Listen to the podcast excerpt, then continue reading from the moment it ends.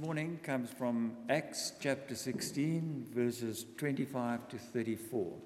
And you'll find that on page 1112 in the Church Bible. So that's Acts chapter 16, verses 25 to 34, and page 1112. About midnight, Paul and Silas were praying and singing hymns to God, and the other prisoners were listening to them. Suddenly there was a violent earthquake that the foundations of the prison were shaken. At once all the prison doors flew open and everyone's chains came loose.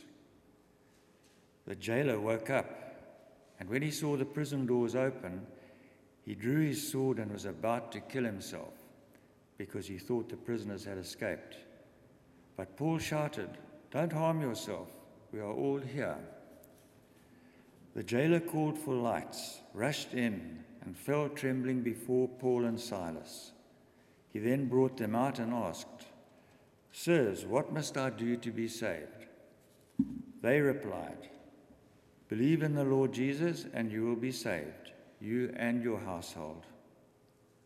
Then they spoke the word of the Lord to him and to all the others in his house. At that hour of the night, the jailer took them and washed their wounds. Then immediately he and all his household were baptized. The jailer brought them into his house and set a meal before them.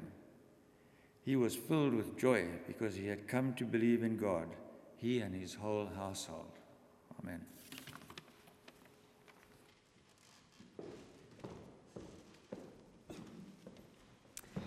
Thank you, Rob.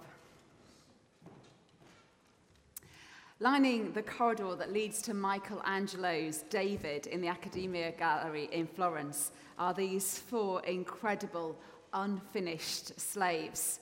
Uh, they were commissioned by Pope Julius as part of a highly elaborate plan for his tomb in 1505, uh, which involved him asking Michelangelo to make 40 statues for his uh, tomb. However, uh, Julius died and the huge project was eventually stopped. And as a result, Michelangelo worked on the project intermittently, but only really finished two of the 40 figures he'd been commissioned uh, to make.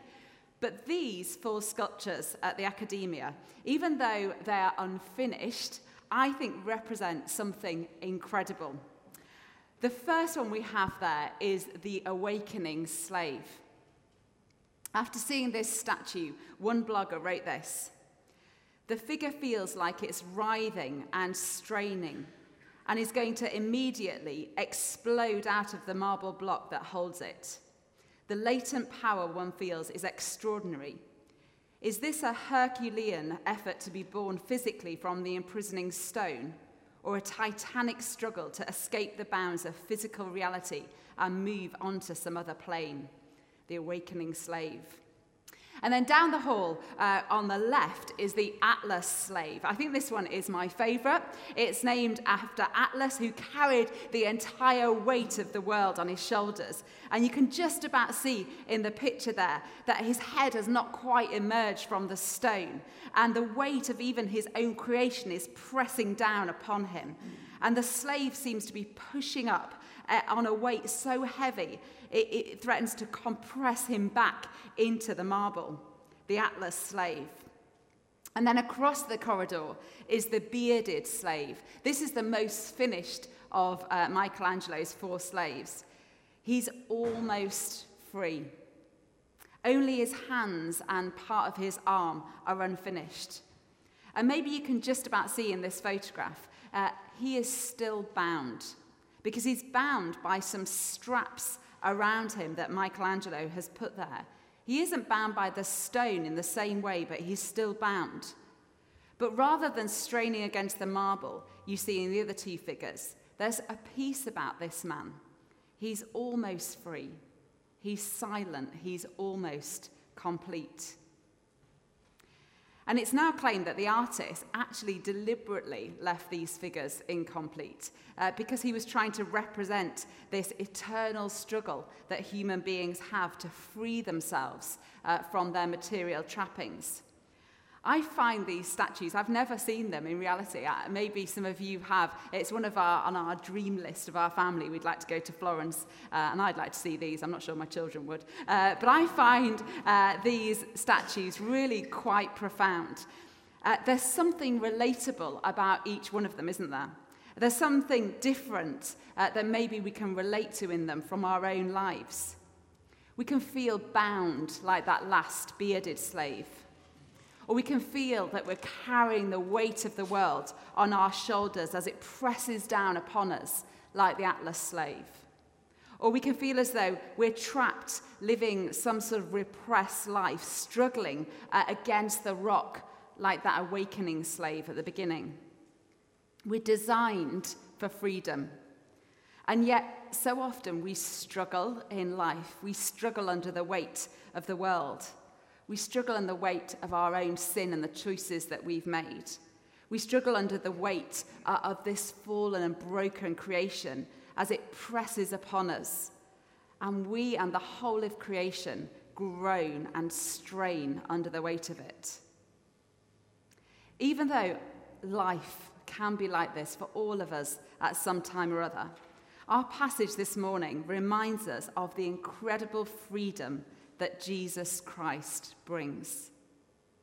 It's a, a, passage, I think, that's underpinned by the paradox that even though we have two disciples at the beginning of our passage, Paul and Silas, who are imprisoned, they're in chains, they're unable to escape, they are the ones in our passage who are the most free. That their freedom may not always be physical, but they know and experience the freedom of Christ, the freedom that the Holy Spirit has brought them. Now, the reason that Paul and Silas have been dragged before the authorities is because earlier in the d- chapter, uh, we discover a slave girl who has been used by her owners to make money for them by telling fortunes. And she's been stalking Paul around the city, shouting to anybody who will listen These men are the servants of the Most High God who, uh, who are telling you the way to be saved. And Paul becomes so annoyed uh, by this girl that eventually he turns to her and he commands the spirit to come out of her. And after the spirit has uh, left her, she's free. And the owners of this slave girl, realizing that their source of income has gone, are livid and they drag Paul and Silas uh, to face the authorities. Jesus brings freedom to the slave girl. But the result of that is that Paul and Silas find themselves beaten. They found themselves bound in chains and imprisoned, facing an unknown fate. And it's interesting uh, to note that actually, when they are sent to prison, uh, the jailer is told to guard them carefully. Guard them carefully. I was wondering, maybe the magistrate has heard uh, about some of the supernatural things uh, that have been associated with Paul, and they're, they're concerned he might escape. This man is a dangerous man. And so, even though uh, they must have been weakened by the beating that they've had, even though Paul and Silas are bleeding and in great pain following the beating, the jailer puts them in the inner cell he takes that command seriously. Guard them carefully. He puts them in the inner cell, and we read that he has fastened chains around their feet, and they're in the stocks. But remember that Paul and Silas know a freedom that is beyond the present. It's beyond their present situation and circumstances. They know a God who is greater. He is more powerful. He is worthy of all honour and all praise, whatever their situation, whatever their circumstances. And so Luke records that they sit there in this inner cell, praying and singing hymns to God. Sometimes life and, our, and in our circumstances, we can find uh, it just to be so difficult. Sometimes life can be so difficult, all we can do is lift our eyes to God and praise Him anyway, because that is all there is left to do. I wonder whether something like this is going on for Paul and Silas here. They might have been praying for their own rescue, we don't know. But what we do know is that despite their chains, they know a deep freedom in their souls. They know freedom in Christ, which leads them to sort of break out in this spontaneous jail worship. And in the midst of this singing and this praise, there's a, an earthquake. It's a miracle. The building is shaken, the doors fling open, all the prisoners' chains come loose. But surprisingly, the purpose of the earthquake is not to bring the prisoners freedom, but God has a greater, a bigger, a different purpose here. Because at this point in Luke's account, our attention is drawn back to the jailer. He's woken by the earthquake uh, and he sees that the doors of the prison uh, have been flung open and he assumes that all the prisoners have escaped. And he knows what that will mean for him. And so rather than facing a Roman execution himself, in that moment he decides that he'd rather kill himself. But Paul hears what's going on and he calls out, Don't harm yourself, we're all here. Can you imagine what that must have felt like for that jailer about to kill himself? Massive relief. And so the jailer comes out before them, and I imagine that he sort of kneels at their feet and he says this Sirs, what must I do to be saved? What must I do to be saved? Saved from what? All the prisoners are there. His life is no longer in danger. But the jailer seems to know that he needs saving from himself. He needs saving from everything that binds him. He needs to be saved from his own life. He needs to be saved from his own sin. He needs to be saved from the, the mess uh, that he lives in. He needs saving for God.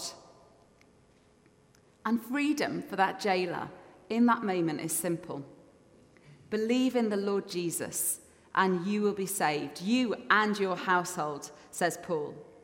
Believe in the Lord Jesus, and you will be saved. Believe in who he is what he's done, believe in the Lord Jesus. And so we find that the jailer accepts Christ Jesus into his life. And I'm sure in that moment he experiences freedom and is filled with joy as well. And he, he experiences freedom. But what's really interesting is that in that moment he offers freedom as well. He cleans the wounds of Paul and Silas, freeing them from pain. He sets a meal before them and it's only the next day that realizing that Paul and Silas are Roman citizens and they should never have been treated in the way they have been treated, that they are given their freedom and they are released as well. Yes, this story is about Paul and Silas's miraculous freedom, but it's all about also about the miraculous freedom that Jesus' salvation brings.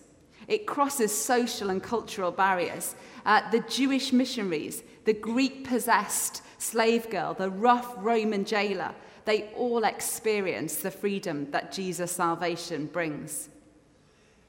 Got another sculpture for you this morning. Uh, this is, Z- I can't say his name, Zenos Frudakis sculpture. It's entitled Freedom and it's in Philadelphia. Again, maybe some of you have seen it. And I just think it's the most powerful image uh, of, of freedom. It's somebody breaking out of the confines of whatever holds them. Uh, in this sculpture, it's the confines of the bronze that he's just sort of pushing out of in each part of the sculpture. You can see the man just sort of slowly and strenuously emerging from the bronze until he has complete freedom. That man could be the jailer who's escaped from the confines of his sin who has found salvation and freedom in Jesus. It could be the slave girl who'd been following uh, Paul and Silas around Philippi, freed from demon possession, freed from her slave owners. It could be the, the, the jailer experiencing freedom. It could be the other prisoners experiencing freedom. It could be a family stepping from their flimsy boat and taking the first steps on a Mediterranean beach. It could be a child rescued from the brick kiln or, or a brothel in, in India. It could be you and I. I'm sure that all of us can relate to this sculpture that feeling of having an internal struggle and wanting to break free from something that holds us. Maybe it's struggling with a relationship. Maybe it's a, a, a physical or a mental illness. Maybe it's struggling with a habit. Maybe it's struggling with some uh, behavior that you know is not God's first best for you, that's grabbed hold of you. We struggle so often on our own. But I think we only truly find the freedom exemplified in this last statue when we know the forgiveness of Jesus, the hope that he offers us, the relationship he invites us into with him. And so, the good news for all of us is that because Jesus died and rose again, he has bought freedom for us. Paul reminds us this in Ephesians 3. In him and through faith in him, we may approach God with freedom and with confidence.